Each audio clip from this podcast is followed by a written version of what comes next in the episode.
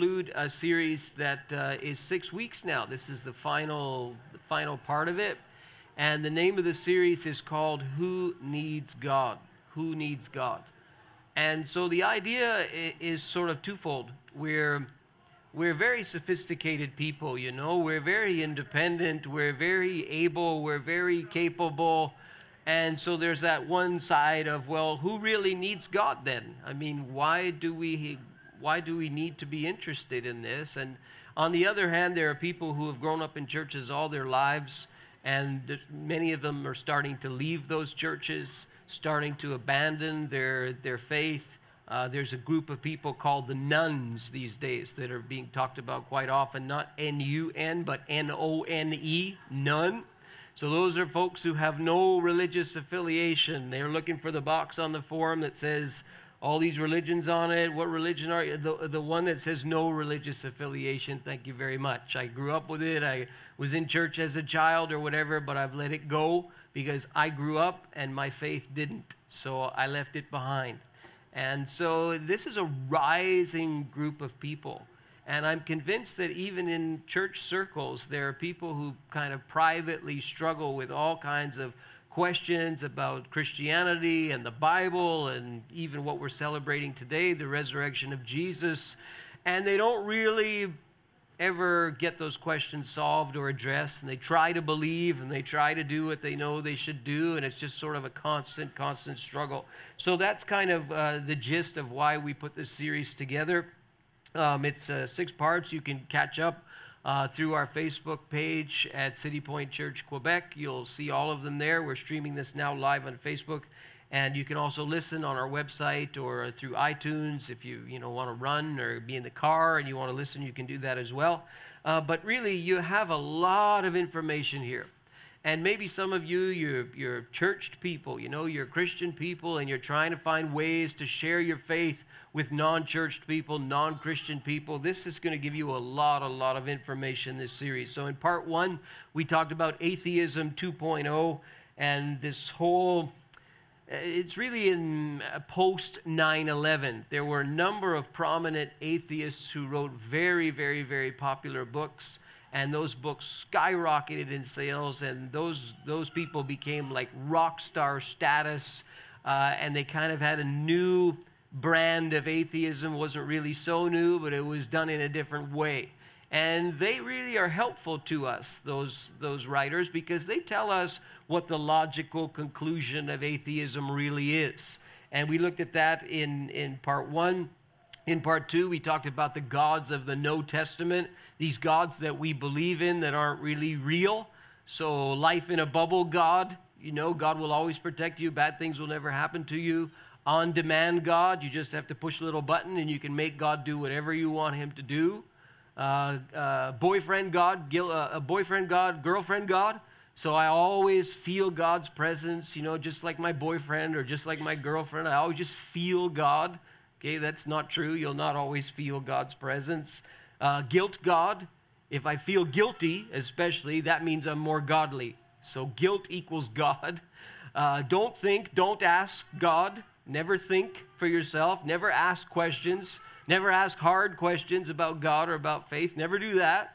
And anti science God. You can't believe in science and the Bible at the same time. You either got to reject everything you know and have learned in high school, CEGEP University, throw it all out and believe the Bible, or believe in science and throw out the Bible. All those gods are false gods.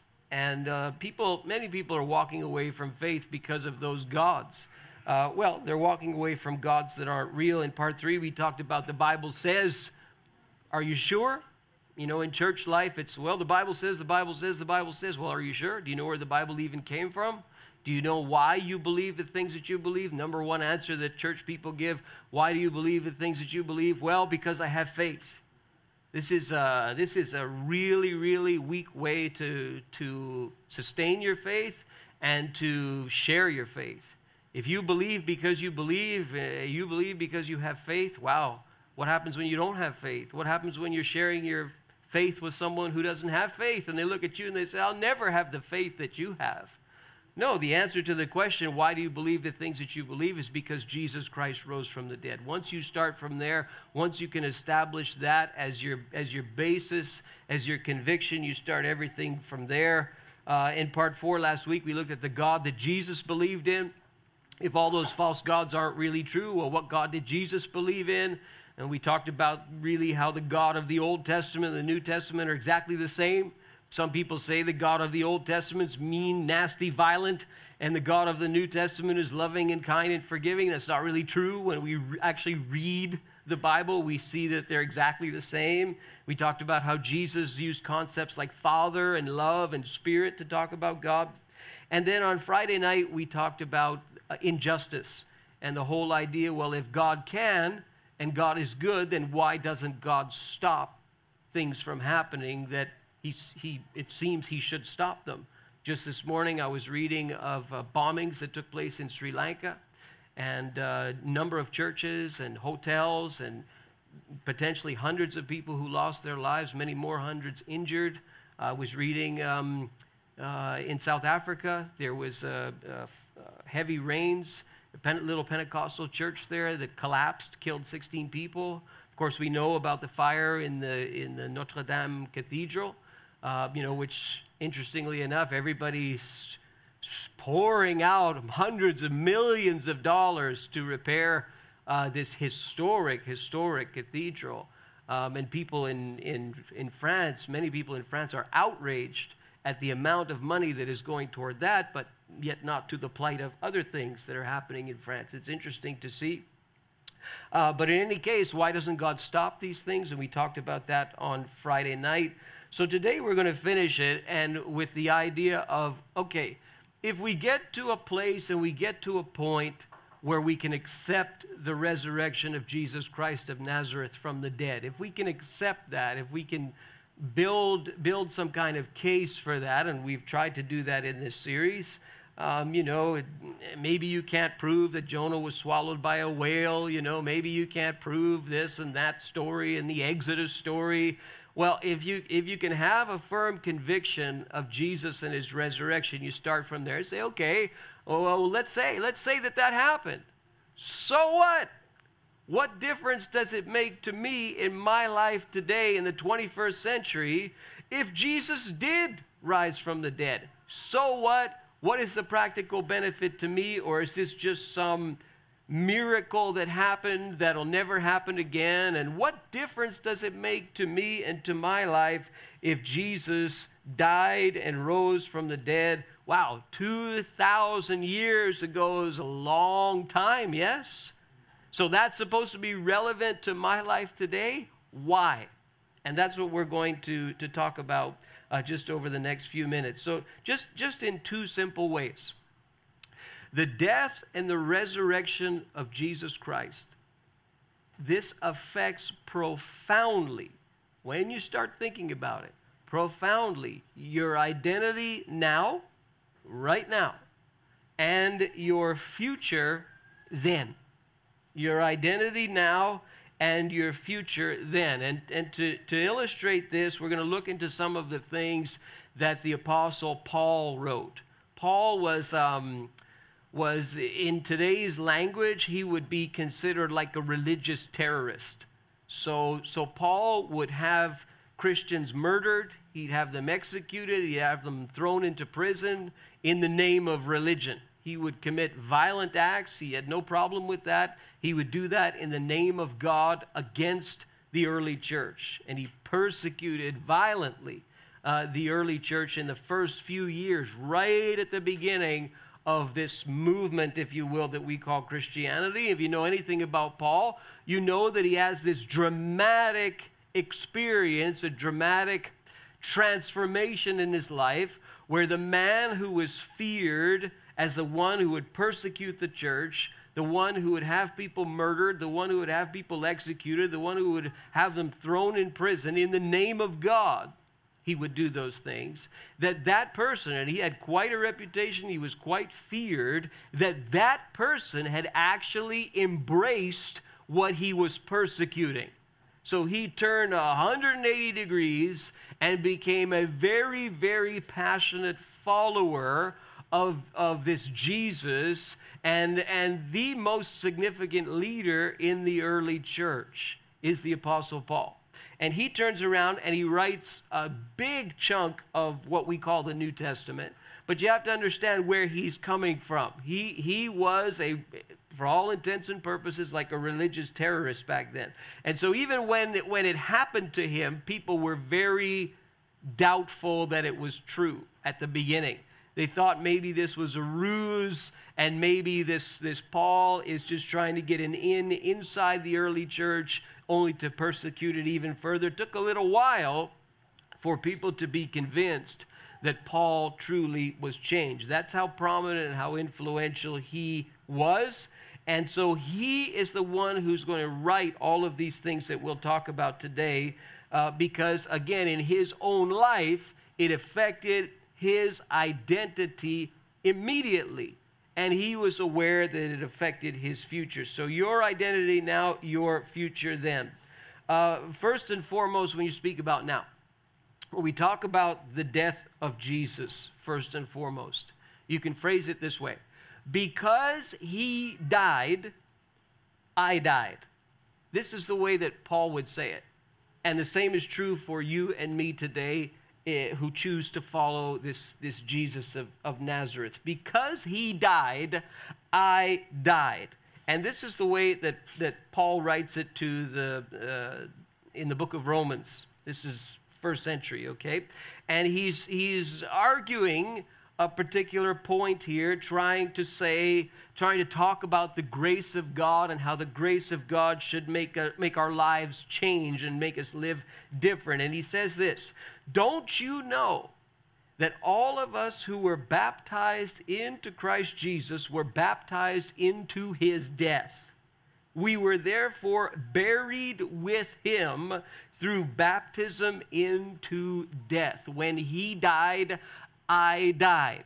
And Paul would talk about and, and teach in, in what he writes in the New Testament that you and I have a, have a major, major problem in life. Uh, I don't know if any of you, uh, well, some of you were. Put your hand up if you were in the movie yesterday in uh, Breakthrough. Yeah, okay, so about half of you. So in this in this movie that we saw, which is a true story, you see a a um, uh, the person who, who pulled up this boy named John Smith from the, from the lake. And uh, you see what he goes through in this movie because he's not, uh, he's not a Christ follower at all. He's not religious. And by his own profession, um, he does not believe in God. And this is a true story. You can see the man uh, interviewed if you want, if you hunt around on the internet. And, and he distinctly when he was trying to, to pick out this boy's body, I mean, he's underwater for 15 minutes, so presumably dead. When he's trying to pick this boy's body up, he distinctly claims that he heard a voice telling him to go back. Distinctly. He thought it was his, his boss at first and was quite certain of that, and so he went back and he actually fished the boy out um, and, and, and pulled his body out of the water, but he was convinced that somebody told him that. And you see the kind of transformation that happens in this person in the, in the movie. It's well done, where, where he realizes that nobody told him to go back, and that maybe this God that he doesn't believe in really exists and he's contemplating all of this and at the end of the movie toward the end of the movie he says he says this have a big personal problem. If that God exists, I have a problem. And Paul would talk about this problem. And Paul would say, We have a problem in that our sin, the way that we live our lives, it's, it's in opposition to the morals and the ethics of God. And Paul was, you know, no, uh, no stranger to this. He's persecuting the church. And, and he would argue and he would say that everybody, all of us in life, have missed the mark of God's ethics and God's morals, and all of us have a big, big problem because we have this block between us and God. And we cannot communicate with Him, He can't communicate with us. We have a relationship disconnect with God. And that is because of our sin. And so when Jesus dies on the cross, Paul would argue, he dies on the cross to build a bridge between us and God. So that the old you, the old me, when we come to faith in Christ, the old you, the old me dies. Not physically and literally. He's talking about things about the soul here, things about what's going on inside the heart of a person. The old me died, Romans 6, 3 and 4. You were baptized into his death. Paul would say to the Galatians the same type of thing I have been crucified with Christ, and I no longer live, but Christ lives in me. The life that I now live, I live by faith in him who loved me and gave himself for me. So the old me has died. Jesus would say to the people in the Gospel of Luke, Whoever wants to follow me must take up his cross daily, he said. This would have made the people, their eyes would have gotten big. Daily, people who take up crosses don't live. They die. We see them die every time they take up a cross. They never come back from a crucifixion. And Jesus says, You take up your cross daily and you die to that old you. Here's, here's the problem that I observe uh, uh today as a pastor in the 21st century church. We have, in my view, totally lost sight and cognizance of the reality that there's a such thing as sin. And I'm talking about people inside the church, in the 21st century church.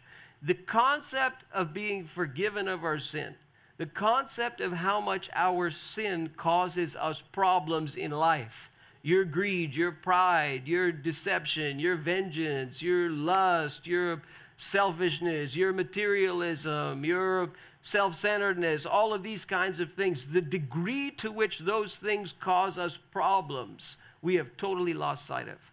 So when we think about, well, Jesus died on the cross for our sins and Jesus rose from the dead, we say, well, so what? Because we, even we in the church, it's like the, the concept of do you know what, what sin does to a person's life? Do you know what sin does to a person's relationships? How toxic relationships become because of sin? Do you know how marriages become toxic because of sin? We've lost sight of some of this, and so when we read something like what Paul writes here, we, we're sort of inoculated uh, by it. Paul wasn't. Paul was, it was a very vibrant thing in his life because he knew what it was to be an enemy of God. He knew what it was to be a persecutor of the church and a violent man. And he says, When Jesus died, I died. I died to that old me that old materialistic, proud, arrogant, selfish, lustful, greedy, whatever you fill in the blank, that old me died because he died, I died. And that can be a reality in a person's life today where they're living in a different way because the old them has been put to death. You take up your cross daily. and You say, Well, I don't live for myself anymore. I live for the Savior who died for me. It affects your, your identity in that way. Because he rose, I rose.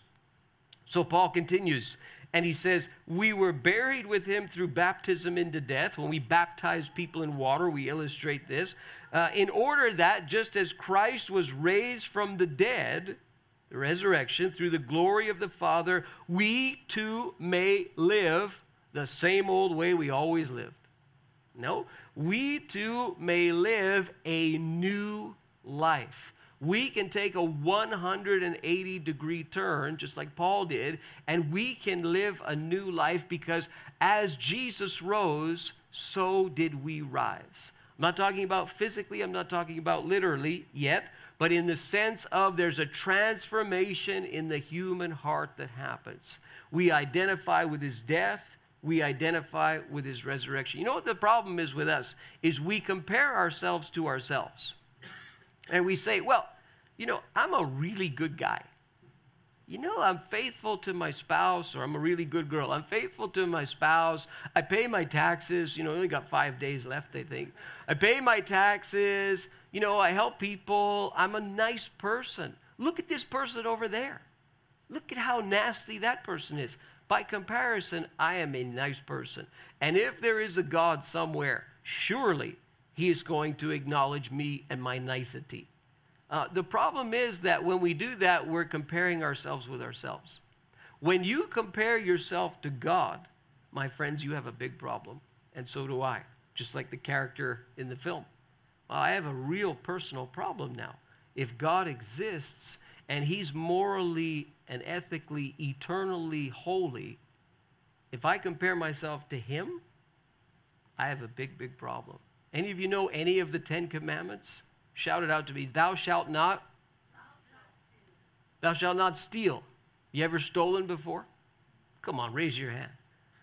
I mean, I've stolen a lot. You ever cheat in an exam in high school? Yeah, I used to cheat in exams in high school. You know how I did that? I would, I would, you know, I did it the old-fashioned way back in the, you know, 1940s. No, I'm kidding.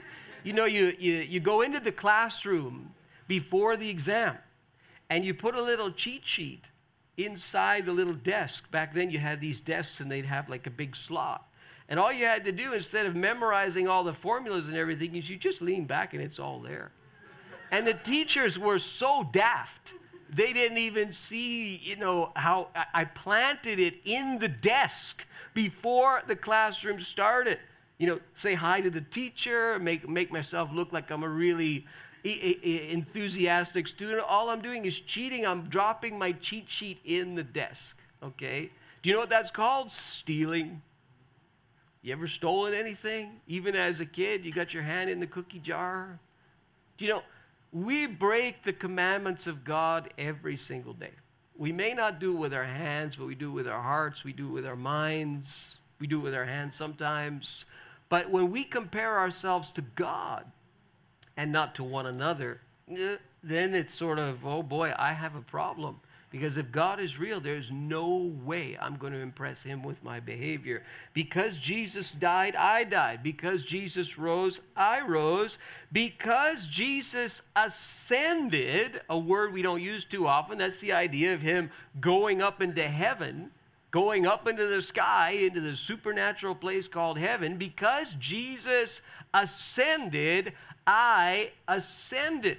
You probably never think about that. Well, Paul did, Ephesians chapter 2.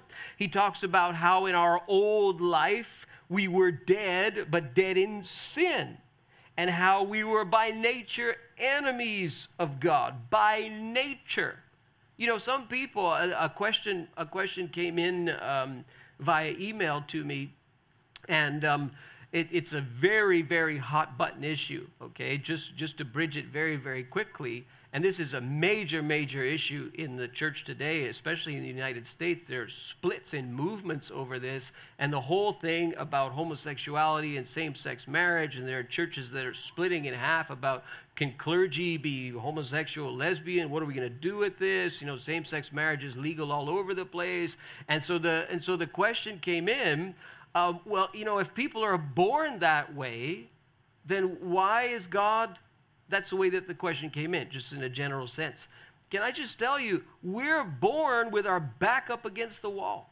We're born, according to Paul here in Ephesians 2, we're born as enemies of God. By nature, he says, we are objects of wrath. You can pick any sin you want, it doesn't matter.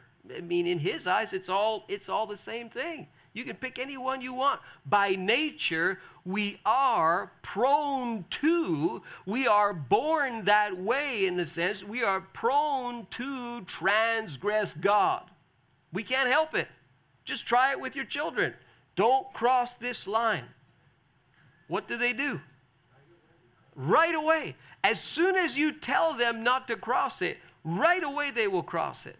Paul says the exact same thing. He says, I would not know what sin was if it wasn't for the law of God, the Old Testament. I wouldn't know. But as soon as I knew the law of God, you know, do not steal, that's when I crossed the line. It's the exact same thing that your children do. We have within us, it's like a ticking time bomb. We, we by nature are enemies of God. Pick your sin, it doesn't matter. We, we like to argue about one more than another, but by nature, Paul says, we are enemies of God. We are, in a sense, born that way as enemies of God. Wow. Maybe you thought that we're all born good. We're all born with a clean slate. Look at the beautiful, innocent Dylan who we dedicated this morning. Look how innocent and how precious and how clean he is. Yeah, right. Go to his house and talk to his parents. They'll tell you how he behaves when he's hungry, for example. They'll tell you, right? You can see it even in a, even in a little child. You can see that nature to want to step across the line. We are born that way. Paul says, because of that, we're deserving, I mean, the punishment of God. But God, because of his great love for us, because of his mercy, he made us alive with Christ. Even when we were dead in our sin, it is by grace you've been saved. And watch this God raised us up with Christ and seated us with him in heavenly realms in Christ Jesus. Past tense. In him I ascended this is not my home, is what Paul is saying. He's saying, My home is in another place. My home is in another space. My home is in is with the Lord in heavenly places. He raised me up with Christ. I died in him, I rose from the dead in him, and I ascended with him in heavenly realms in Christ Jesus. Paul would say, Our citizenship to the Philippians, our citizenship is in heaven. You may have a Canadian passport or a U.S. passport or a passport from whatever country. Paul's saying, Listen, my passport is in heaven. I am raised with Christ and seated with Christ in heavenly places. Wow, that's pretty good. If you think about that, you think about the, the practical benefits to identifying with Jesus. Wow, it doesn't matter if you lose your job. It doesn't affect your identity. You're still, you're still dead, raised, and ascended with Christ. It doesn't matter if your marriage falls apart or it fell apart. No, I, I, I died with Christ. I'm risen with Christ. I ascended with Christ. That is who I am. It doesn't matter if I get sick. It doesn't matter if I get well. This is who I am. It doesn't matter if I'm rich or if I'm poor. This is who I am. Died with Christ, risen with Christ, ascended with Christ. Wow, I'd want to identify with Jesus, wouldn't you? So this is a this is a powerful thing. You can face life when your identity is not based in yourself or based in what people say about you or based in how you compare yourself to other people, but your identity is in the carpenter from Nazareth. Not only does it affect your life now, it affects your life then, your future then. Because he died, I will die. You say, uh, what are you talking about? You're going to die anyway. Yep, you will. It's amazing, amazing to me how we, we rarely contemplate the reality that 100%, 100% of all humanity, past, present, future, will face the grave. 100%. Can you imagine? It never, never misses. To those of us who have no faith, those of us who say there's nothing beyond, when, when, when we pass away, it can be a very, very dark time. It can be very awful time for those around us. There can be, there can be a grief that has no hope to it. It is a completely hopeless grief. Death becomes something to be afraid of. Death becomes a, a curse, as it were. Here it comes. Who's next? You know, when you get to a certain age and it's, well, who's next? Is it me? Is it my neighbor?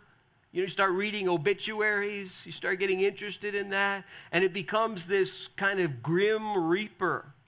Um, it, it, in Christ, it's a totally different thing. Because he died, I will die, and that's a gift, not a curse. It is a gift, not a curse. Why? Because in Christ, when you pass through that curtain to the other side, that's where you meet God. You can't meet him face to face now. You cannot. You, you only have you have a relationship with him yes he's present with you yes but face to face in his presence you cannot do that until you pass through that curtain to the other side it becomes a gift, not a curse.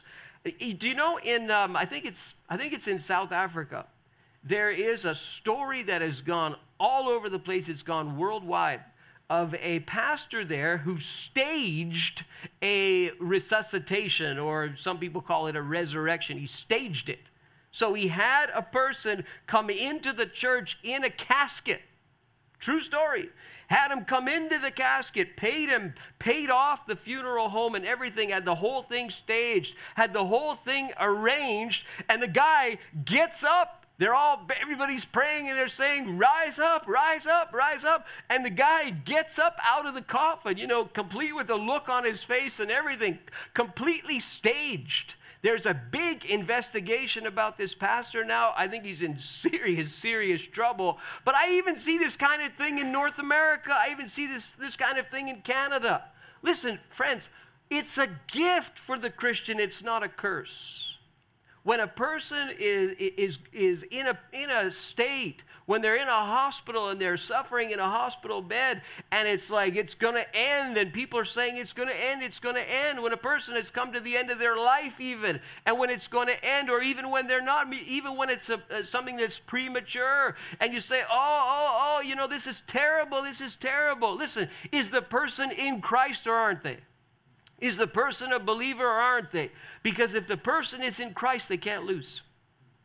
When they pass through the curtain to the other side, they meet God face to face.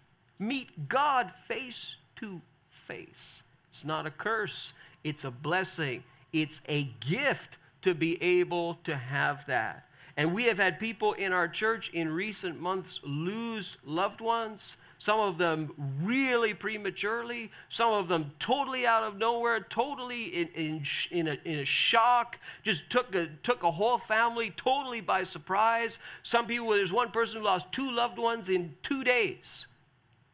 And it just came out of nowhere. It's just total, total surprise. Ah, but is the person in Christ? If the person is in Christ, it is a gift it is not a curse. And I have seen people, I've seen Christian people at, at funerals, and they're saying, Oh, this is so bad. We need to pray for the person to be, to be raised from the dead. Excuse me? Do you know how selfish a prayer that is? The person is with the Lord face to face. Leave them there. Why do you want them to come back? So that they can see your face? They see God face to face in His presence, free from whatever took their, their life in this world, and we want them back. Do you know why we want them back? So we can say we prayed them back. So we can strut our stuff and say, Ooh, I got the resurrection prayer, baby. resurrection. Mm-hmm. Uh, we do that for very, very selfish reasons. And I have seen people do it at funerals, and I get so disturbed in my heart when I see that because it's a total misunderstanding and misconception of how death becomes a gift and not a curse for the person who is in Christ.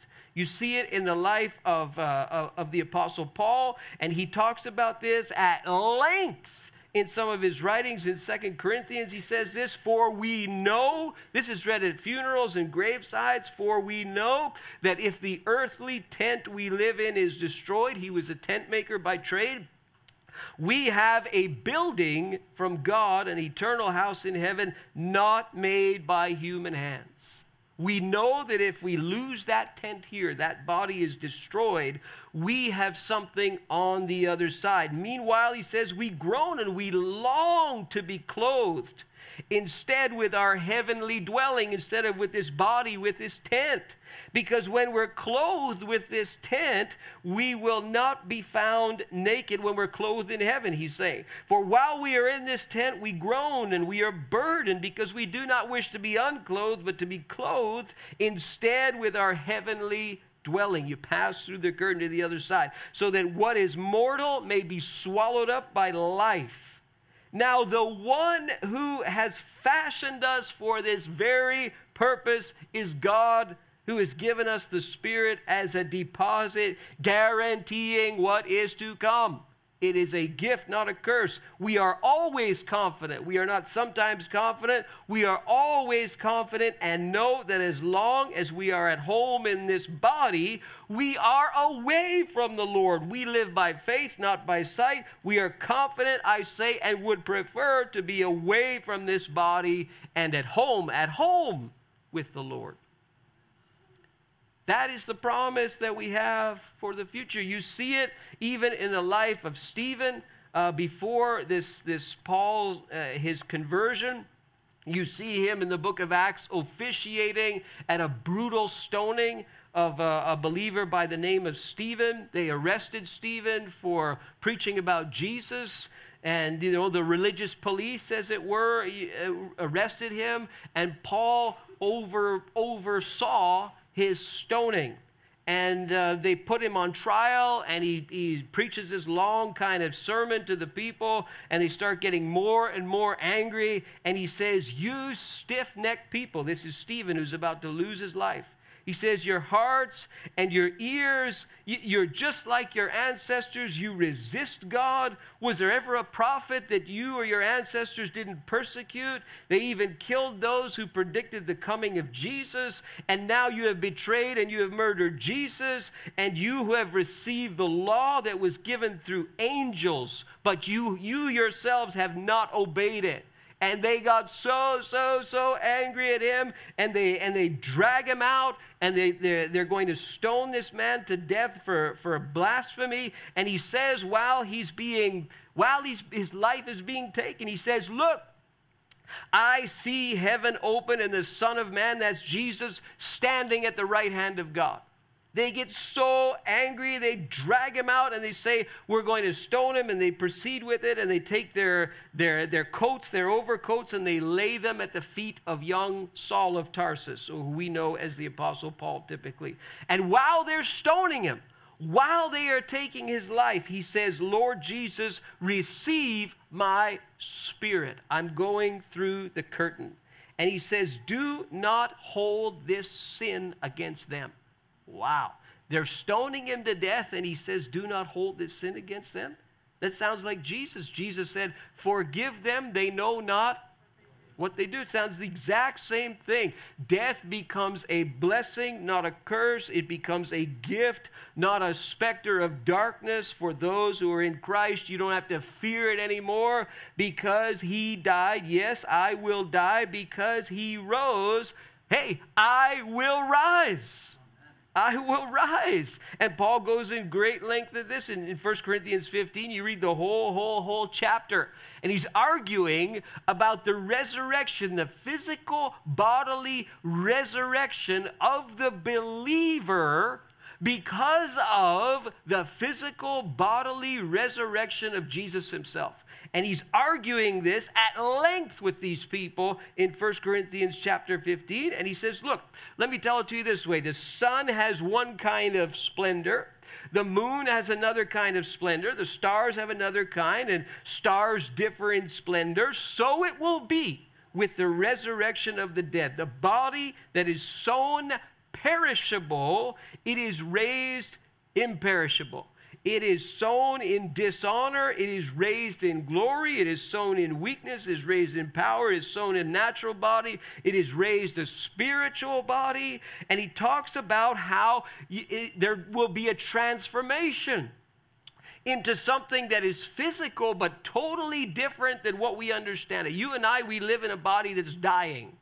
It's dying, and the older we get, the more we're aware that it's dying. The sorer we get, the grayer we get, the more hair we lose, the more tired we get, the more ill we get sometimes. And we're aware of the fact that this body, it's a perishing body, it's a mortal body. Paul says, You're not always going to have that body in the resurrection, the physical resurrection of the body from the dead, it will be physical, but it will be immortal. It will be physical, but it will be imperishable. It will be glorious. It will be it'll be a body, but it'll be unlike anything that you've ever known. It'll be like the body of Jesus himself, who walked through walls I mean, Jesus, when he rose from the dead, he, he, he was in one place one time, he's in another place another time. It, it's a physical body, but it's transformed. It's totally, totally different. This is a promise, my friends. Because Jesus experienced a physical, bodily resurrection, you and I will as well in Christ. You say, Well, I really don't know if I can believe that. Well, again, it starts with the resurrection of Jesus. If you can accept His, maybe he's going to do the same thing for you as well.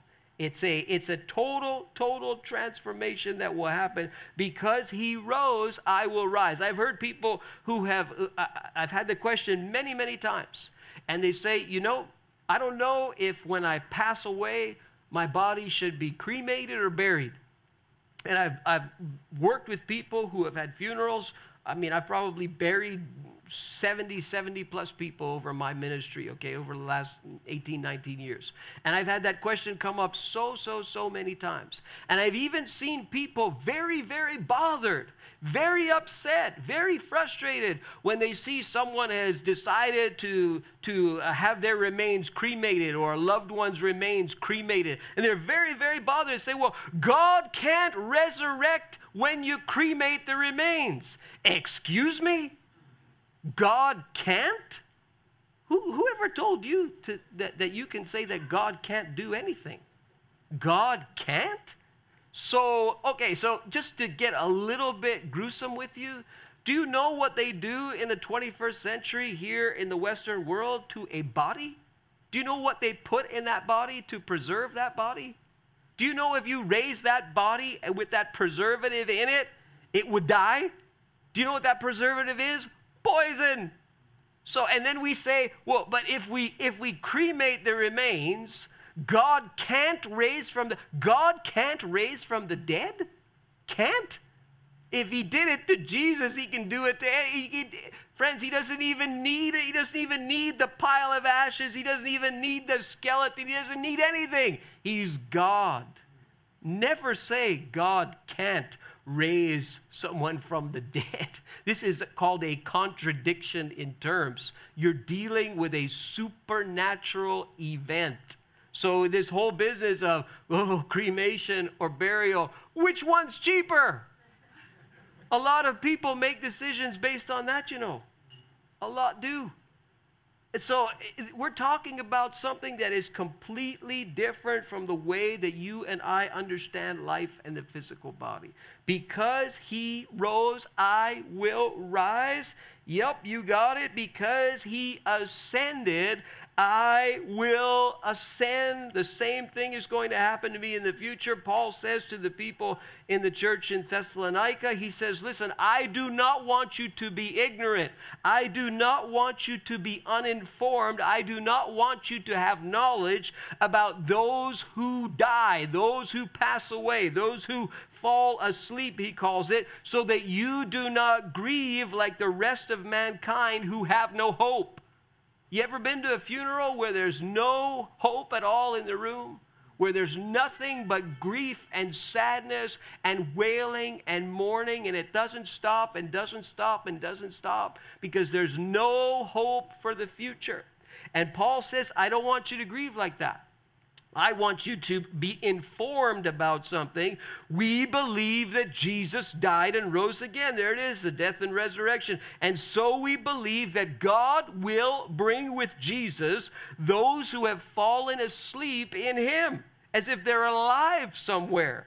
According to the Lord's own word, we tell you that we who are still alive, who are left until the coming of the Lord, the second coming of Jesus, which we talked about on Good Friday night, those who are left until that moment, something's going to happen, but we it will happen to them who died before it happens to us. The Lord himself will come down from heaven a supernatural event with a loud command, with a voice of the archangel, and with the trumpet call of God, and the dead in Christ will rise first. After that, we who are still alive and are left will be caught up together. I will ascend, caught up together with them in the clouds to meet the Lord in the air. You say, that is crazy. This is a cult. You guys believe in aliens and flying bodies and all of this stuff. No, why does Paul believe it? Because Jesus died and rose from the dead. This is his foundation for everything. After that, we who are still alive and are left will be caught up. We will meet with the Lord in the air. And so we will be with the Lord forever. Therefore, encourage one another with these words. Do not be ignorant about the future, it is glorious for those who are in Christ. It is a glorious future that we have. And it is based on the secure foundation of the death and resurrection of Jesus. That's where it starts. Paul always goes back, right back to that one thing. If you have that, you have everything.